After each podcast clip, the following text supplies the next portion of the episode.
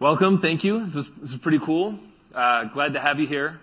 Thanks for coming to this session and waiting. I saw a lot of people waiting out there. Uh, my name is Jed Sundwall. I run the Open Data program at AWS, and uh, we're gonna talk today a little bit about some publicly available Earth observation data that we've made available, as well as you're gonna hear from E&J Gallo, which is is it the largest privately owned winery in the world? Okay. So we're gonna talk about wine, making wine out of the cloud, and then DigitalGlobe's gonna talk about how they use AWS to work with Earth observation data as well, which is what my next slide was going to say. So, um, First of all, I'd like to talk about why AWS even has an Open Data program and what Open Data is. Uh, open Data is data that can be shared and used by anyone with no restrictions on reuse. A lot of government customers produce Open Data. A lot of researchers produce Open Data. People, uh, organizations are being required by policy or either by their mission to make data available to as many people as possible. And we care about Open Data because a lot of those, these entities are our customers. We I actually work on the public sector team at AWS. I work a lot with governments and with universities to make their data open. And our value proposition here is that we have a large, I mean, you know, you all in this room, we have a large group of developers and researchers that increasingly are coming to AWS for their computing needs, and making data available in the cloud makes it more easy for them to access. So I'm gonna unpack what that means exactly. Like, why does AWS make it easier to work with Open Data? So there's a book called Data Driven. It's more, it's kind of like a pamphlet. It's a pretty short book. Um, last time I checked, it was free on the Kindle, so you can download it. I recommend it. And what's one of the best things about this book is that DJ Patil, who's the chief data scientist of the country, and Hilary Mason actually wrote down this 80% figure that gets thrown around. I use this all the time, but since they wrote it in a book, I can quote it, and it sounds official. This idea that 80% of a data scientist's work goes into just preparing data for analysis, getting it ready in the first place. And every time you share this figure, people are like, "Yeah," you see a lot of heads nodding. Everybody sort of agrees with it. Um, Perhaps ironically, I don't know if there's actually been any sort of scientific research into like to stumble upon this number, but you get you get the point. We actually have at AWS a term uh, that we use to describe this sort of thing, which is undifferentiated heavy lifting. We talk about this all the time. You may have heard it before. Uh, you may hear it at re:Invent throughout the week. But it's it's what we think about when we're thinking about new products and new features, is looking at our customers' work and looking at the undifferentiated heavy lifting that they have to do that's keeping them from doing what they actually want to do, what distinguishes them, uh, what they've set out to do in the first place. So when we see this this, this figure, this idea that 80% of a data scientist's work just goes into acquiring and preparing data for analysis, we see a huge opportunity. And we talk to a lot of customers who work with with publicly publicly available data about their their practices. You know, what, what is it that makes working with data hard? And traditionally, if you're working with any sort of significant volume of data, and, you know, this session is about planetary scale data, oftentimes it's on tape somewhere. Uh, it may be, you know, in a government data center on tape. To get it, you might have to know somebody, you might have to fill out a form, you might have to ship disks by mail. Uh, regardless, it is oftentimes an unpredictable and costly process. Uh, costly in terms of time, so, you know, your data scientist's time. And so what we propose is that if you make data available in the cloud, and we're gonna talk a lot about S3 today. When you make data available in S3 or in the cloud, people can bring their algorithms to the data, rather than having to worry about taking their data down to the algorithms. And this is increasingly important. We can see the mega trends in technology, and we can see that the cost of computing is continually going down. We can see that the cost of storage is continually going down. Availability of bandwidth is increasing, but not at the same rate as those other things are decreasing. What this means is that we're producing greater and greater volumes of data, and we have greater capacity to work with it, but moving it around isn't becoming easier at the same rate. And because of that, it really makes sense to keep data close to computing resources and adopt this model of making it available for people to bring their compute to the data. And what's exciting to me about this, personally, what gets me really excited, is that this is tremendously democratizing. When you make data available in the cloud in this way, anybody can access it without having to download and store their own copy. Previously, you know, typically, the way that data is shared is there's like a download link. Or like I said before, you might have to ship disks. But the assumption has always been that if you want to work with 100 terabytes of data, you have to have 100 terabytes of your own storage. That's not true. That doesn't need to be true. You can have one copy in the cloud that anybody can can uh, work with. Uh, I'm gonna talk specifically about Landsat on AWS. About two years ago, it's almost two years exactly, is when we made the announcement that we would host up to a petabyte of Landsat data in the cloud. So I'm gonna start polling people. Who knows what Landsat is? It's a good crowd. Okay, so I was gonna say, like, who knows what raster data is? But I think... Okay, yeah, right. I get the idea. Okay, this this is... Came to the right session. So a lot of people uh, know what Landsat is. For those of you who don't, Landsat is the world's longest-running uh, natural resources imagery satellite program in the world. It's run by the U.S. Geological Survey. Uh, it is awesome. A lot of people use Landsat. Tens of thousands of people rely on Landsat for their jobs. They use it for change analysis. You can use it for, you know, climate research, deforestation research, real estate planning, surveillance, you know, policy monitoring, et cetera, uh, disaster response, things like that. The way Landsat data is provided is in raster imagery, so raster data. So Lands, the Landsat satellite orbits the entire planet every 16 days and produces imagery for the, for all land on Earth. There's there's a This is embarrassing, but I usually, sometimes people laugh. It took me, like, a year to realize that Landsat stands for land satellite. It produces imagery of the land. Um, and what it gives you, it gives you natural color imagery. It also gives you infrared data uh, that can be used for all sorts of different kinds of analysis. So what you're seeing here is an image of Wellington, New Zealand. On the left is just a natural color image. It's very beautiful. Uh, in the middle, you see red areas that are highlighting uh, healthy vegetation, and then over on the right, there's another application of shortwave infrared data to highlight urban areas. And so you can get the idea that you can see from space over time, you can see the progress of urbanization, um, health of vegetation, et cetera, et cetera. So it's tremendously useful for a lot of different purposes, and it's beautiful, and it looks really, really cool. So we talked to our customers who use Landsat and and tried to figure out what their pain points were. We knew that it was valuable. We knew that lots of people used it. Uh, we got a lot of requests, to look at it and figure out if it's something that we could work on making open and easier to access.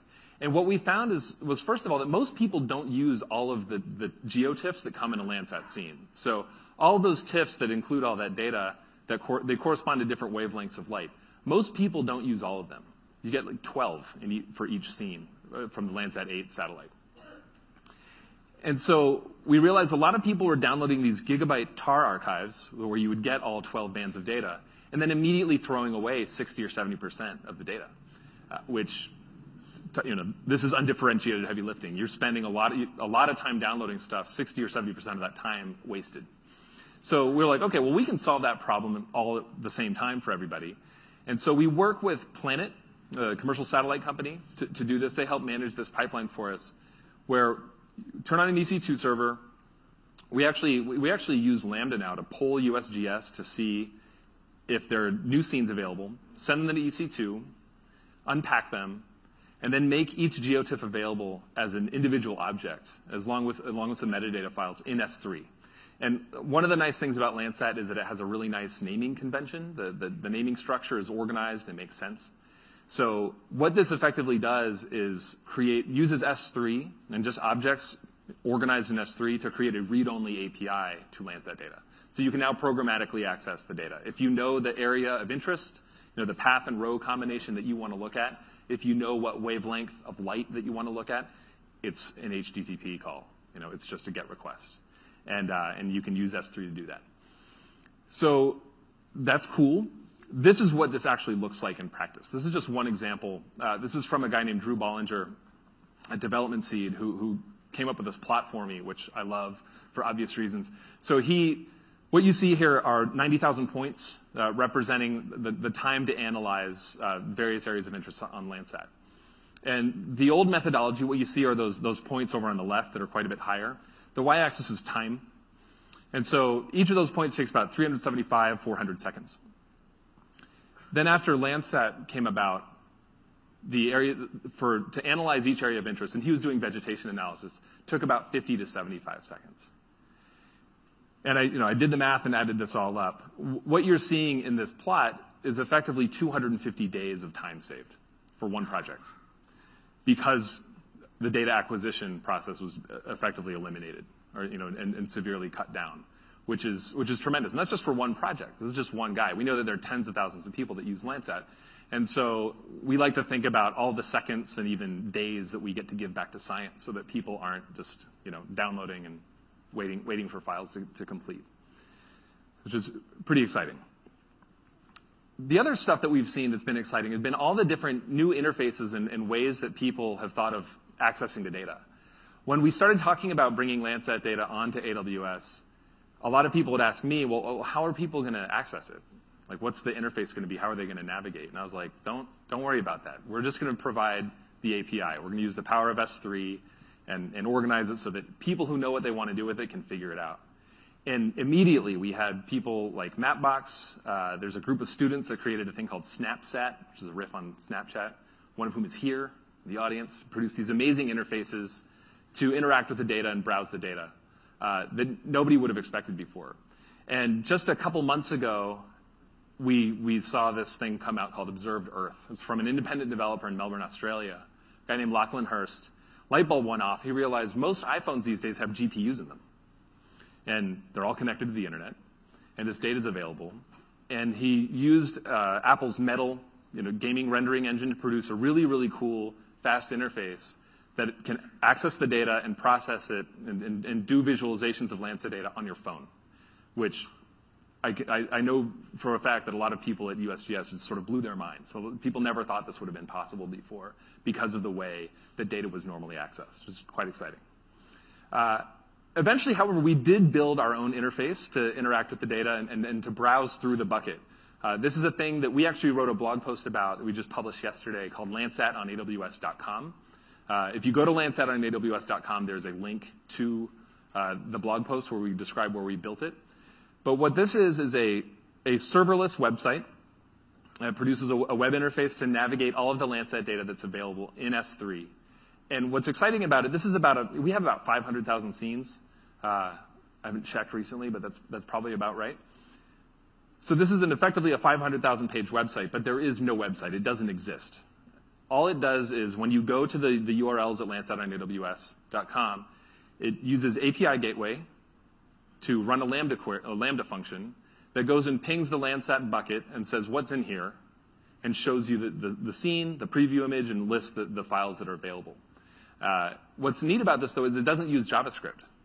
And, and the and the URLs, we have a sitemap for it, so the, so search engines can actually, you know, crawl the website and see what's there. There's no JavaScript, so it can be indexed by search engines, but the site actually doesn't exist. It only exists in your browser when you request to see it.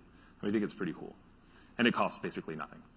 Uh, the other great thing that we've seen is that there are all sorts of new open source tools that are being developed and are available for you to use to work with with Earth observation data and raster imagery that can read directly from S3 now.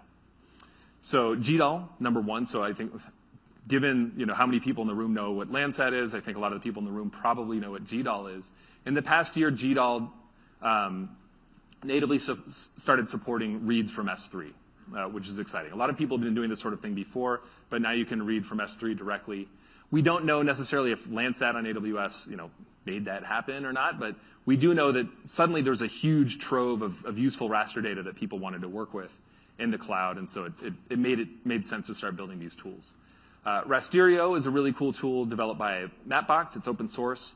It's also based on GDAL and takes advantage of the same S3 reads that GDAL has.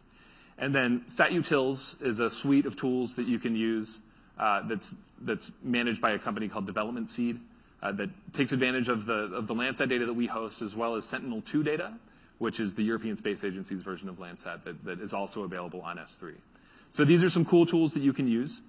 And then beyond that, what I what I really wanna leave with everybody here is just that you know that we have a lot of Earth observation data that, we that is publicly available, that we're making available on S3 for anybody to work with. Uh We have got we have climate models, we have global elevation data, we have high-resolution imagery from the U.S. Department of Agriculture for the United States. We also have radar data. That shouldn't have advanced, so I'll go back. Um, and then Shai, actually, from Digital Globe, is gonna talk about SpaceNet, which is a corpus of really high-resolution digital globe imagery and metadata that is awesome. But the point being, what I want you to leave with is know that this data exists for you to work with. Uh, you can work with it free of charge and do cool stuff with it, and we love to see what people can do with it. Beyond that, we also have a research credits program specifically for Earth observation data and Earth science.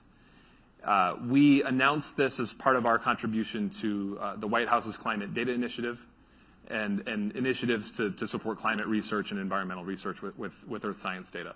So if you have any ideas of new new proofs of concept or tests or demos that you'd like to do, we don't want you to feel restricted by access to infrastructure. Uh, if if you need some AWS credits to try something out using this data, we want you to apply. And so you can you can just go to this URL. You can also just go to aws.amazon.com/earth, and there's a link to this there as well. So we don't we don't want you to feel uh, encumbered in any way if you're trying something new and you wanna think big. We'd love to see what you do. And so that's my spiel. I wanna invite John Webb up to the stage. So John Webb is the uh, manager of IT at E&J Gallo Winery, which, like I said, is the largest privately owned winery in the world. I love the fact that we get to talk about how AWS can help us get more wine. Uh, and for a second there, I was like, maybe we can get them to bring some wine, but the session turned out to be too popular, so I'm sorry. Anyway, here you go, John. Thanks. Yes, what better way to use Earth observation than to make more alcohol? We are in Vegas, and so I think it's ideal that we talk about wine and spirits today. So, how many of you know E.J. Gallo Winery? It's Vegas. What happens in Vegas stays in Vegas. Remember Boone's Farm? Carlo Rossi, Bartles and James. Everybody has a Gallo story that's probably a little embarrassing. But uh, the company was founded in 1933 when prohibition ended. We started, and we've been running strong ever since. We are the largest winery in the world, and we employ over 6,000 people worldwide. We have over 90 brands. You definitely drink Gallo. You probably don't realize you're drinking Gallo. We import or export our wine out to over 90 countries, and we import wine in as the largest importer of wine as well. So we have a lot. Here are some of our portfolio. We range in everything from, we still sell Bartles and James, we still sell Carlo Rossi, we still sell uh, all of those, Thunderbird, Night Train, for those that know that one, those are who you want to be partying with this evening. Just so you know. We also have premium, apothic, dark horse. We also go into ultra premium. We will sell a bottle of wine for a dollar. We will sell a bottle of wine for $600. We will sell whatever we can sell to whomever we can sell it to. But in reality, winemaking is all about wine growing, and wine growing is all about detecting change in Earth observation, and that's why we're excited about the data that is now available to us, both our internal data and publicly available data. So in wine growing, we basically break it up. So we are the largest landowner in California for our own vineyards, but over 80% of our supply is actually from other growers. So a lot of our relationships are with private small family-owned wineries, conglomerates, et cetera. Um, so grower relations and managing the grower relationship of not our own vineyards is huge as well. The data that we can get from Earth observation on their farms is very critical for us to be able to try to influence the way that they grow their wine as well. Gallo Vineyards Inc. is our own winery operations, and there we get much more detailed. We have a great opportunity to do ground truthing, what we call ground truthing, uh, against the publicly available data and our data to create models that really allow us to change the way that we grow wines in order to create wines that are more popular and have the taste palate that people are looking for. Viticulture, chemistry, and enology is our research arm. They do all of the fancy work. They're the data scientists who we're really trying because when he says 80%, we're a little slow, so we probably spend 90% of our time putting together all of that data. They are very expensive people, And if we can take any of that time and have them be working on models rather than putting data together, then we're going to get better data, better models, better information. So we really appreciate that shifting and lifting and letting them do all that heavy lifting, and then we can just create the models on top of that. And then winemaking is what happens after we grow everything. Wine is not a biomass product, so we have to think about things much more than just water and nitrogen. So we have to think about the way we actually manage the vineyard. Canopy management is probably the largest impact, and earth observation gives us the best probable opportunity without physically being in the winery to try to determine models around canopy management. Canopy management is probably the single most important thing to developing a quality grape that produces a quality wine. We also go into shoot thinning, vine balancing, trellis management, nutrients, pesticides, all kinds of data that we are collecting. And it is a very high value crop management crop, unlike some others that are just yield based. The direct action that we do on a particular vine will have a direct result in the quality of the grape, which will have a direct result in the quality of the wine that you drink. So data-driven insights is what we are really trying to do. We operate in a huge activity base. We're collecting lots of data. We collect data every day in the vineyard, all throughout the season, how we grow it, what we're doing to it, what we're applying to it, what kind of water we're doing. Uh, all of those data points create a massive amount of data for us. We have very structured data. We know tons of data. We know exactly what we're doing with it. We have unstructured data, which is just observation about things in the vineyard as well as observations from satellite imagery. And we want to be able to bring all of that data to bear in all of our decisions. So that's why data-driven value is so important for us and having the ability to do massive data analysis because we can impact increase yield, increase quality, uh, disease detection, early onset disease detection, earth observation, and change detection is really huge for knowing what it is, as well as competitive analysis. Our biggest competition is actually not grapes, it's land use. And almonds, man, almonds, boy. They are really the death of the grape. because almonds have become very popular. They make almond milk. They've sold, they've decided that almonds are the best snack for China, and they just want lots and lots of almonds. So lots of vineyards want to pull out their grapes and put in almonds. So being able to detect even just non-related data and uh, the market trends helps us to better manage our contracts as well. So I won't go into a lot of the detail. I'll let the others get into all the details of of it. But this is basically how we're able to leverage the Amazon infrastructure in order to combine publicly available data from various sources, all of which he mentioned, Landsat, Sentinel, Planet's data, um, all of that information, as well as our own internal data that's private to us that we collect, put that all together and create insights and opportunities for our business. I think that's it.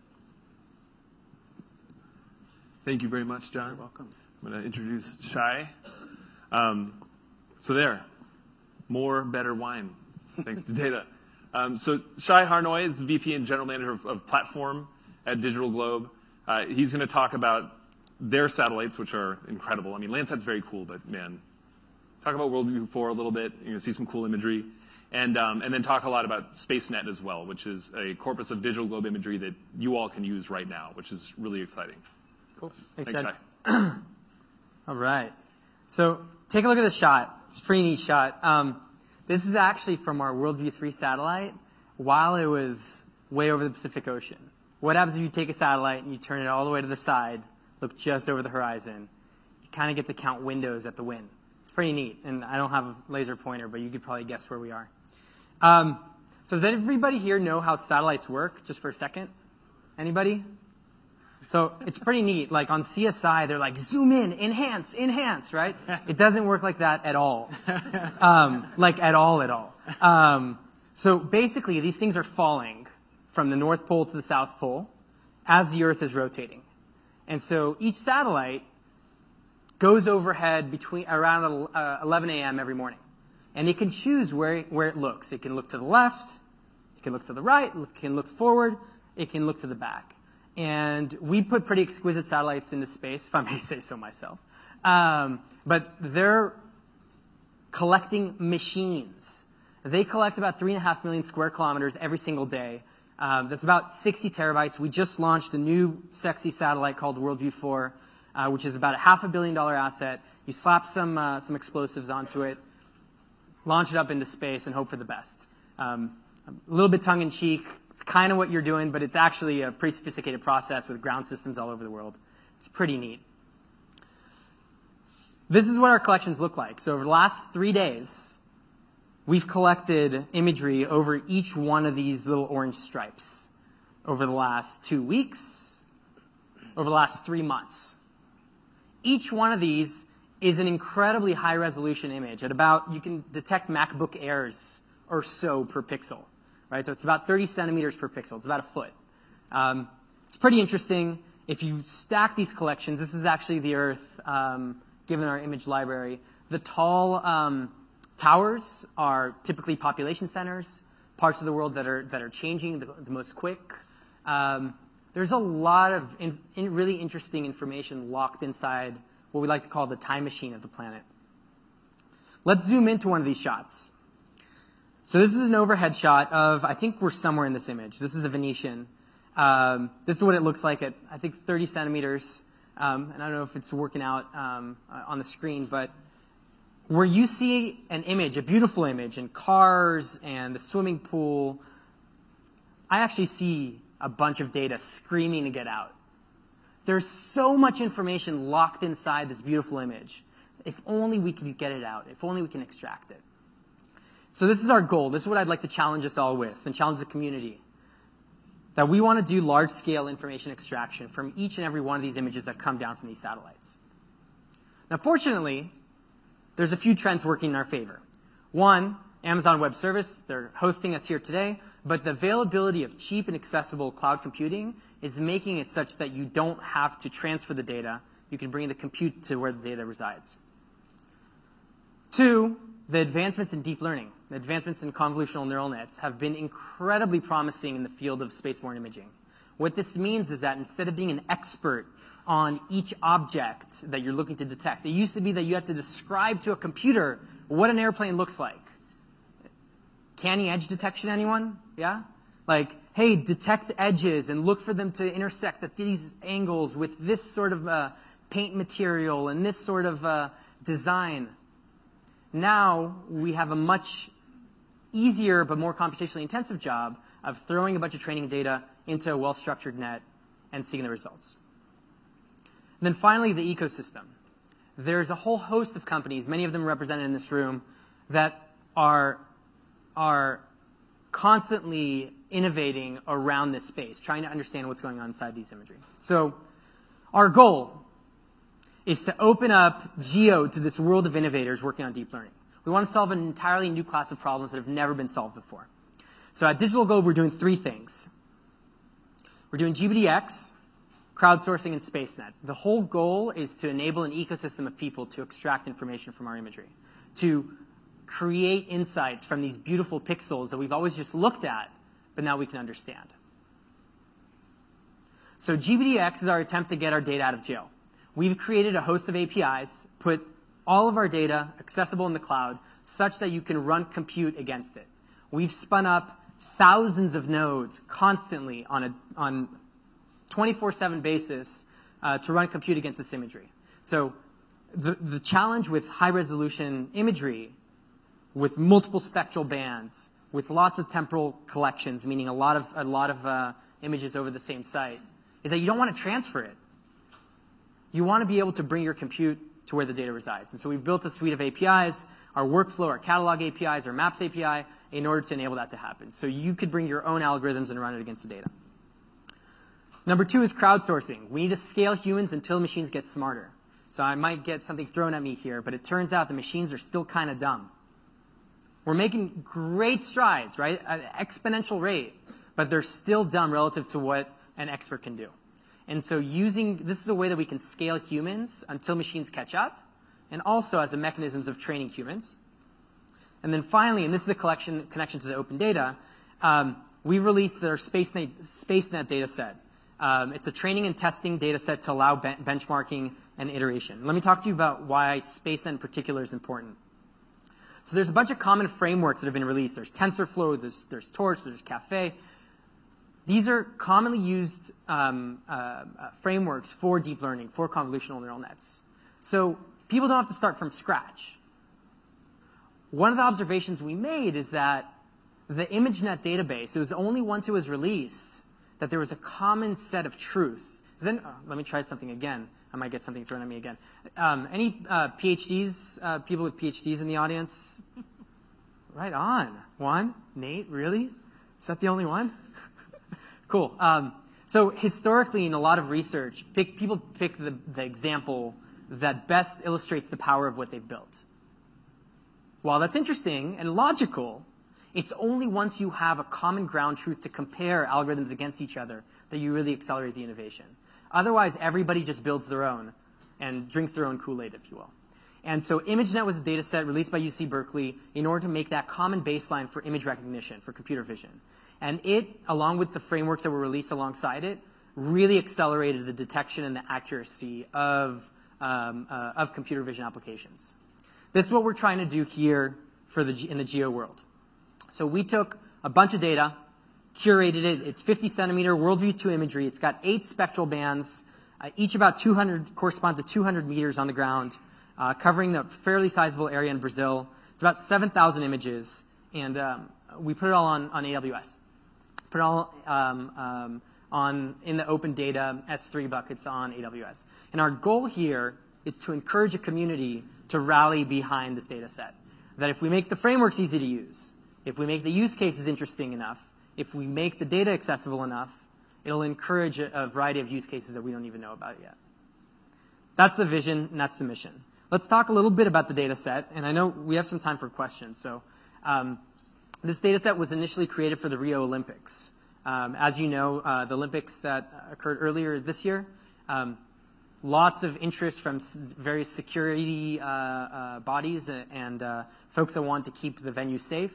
And so there's a fairly sizable um, uh, activity to try to map and understand the developed world, the, the developed uh, part of Brazil that's hosting the, uh, the Olympics. And so what you're seeing are the polygons uh, overlaid on top of the buildings um, that make up the SpaceNet database. So going from a beautiful image to understanding where all or most of the buildings are uh, in the image. Now, our vision is to create a database where you can now use this to train your algorithms, to adjust your frameworks, to leverage the open source frameworks that exist in order to accelerate the pace of innovation against overhead imagery. Um, it's pretty exciting. I'm pretty excited about it. Um, there's a few things that you can expect. I know there's folks here from disparate in- industries. Um, one, satellite imagery analytics is going to become way more common in your industry. So hard stop. The available, the availability of imagery, the accessibility of compute, of cheap compute against it, the availability of tools. This is coming. We're seeing it affect winemaking. We're seeing it affect land use. We're seeing it affect construction. We're seeing it affect uh, where should I send my uh, supply chain choke points, uh, transportation. It's affecting a host of, of industries that weren't tr- uh, traditional consumers of imagery directly, but that can now leverage the insights uh, extracted from it. Computer vision, computer vision applications are going to change the way we see our world. It's already happening in our pockets with our, with our phones that machines are able to understand, and interpret what we're taking pictures of.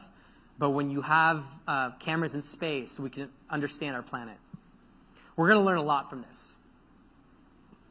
We don't know what's, what the killer app is. Maybe that's the challenge of the industry. There's a lot of opportunity here, and we encourage you to give it a shot. Um, so Go check it out on, on the public data, uh, public data sets on AWS, or come to developer.digitalglobe.com. You can try GBDX yourself, um, and come hang out. I think my next slide is, says thank you.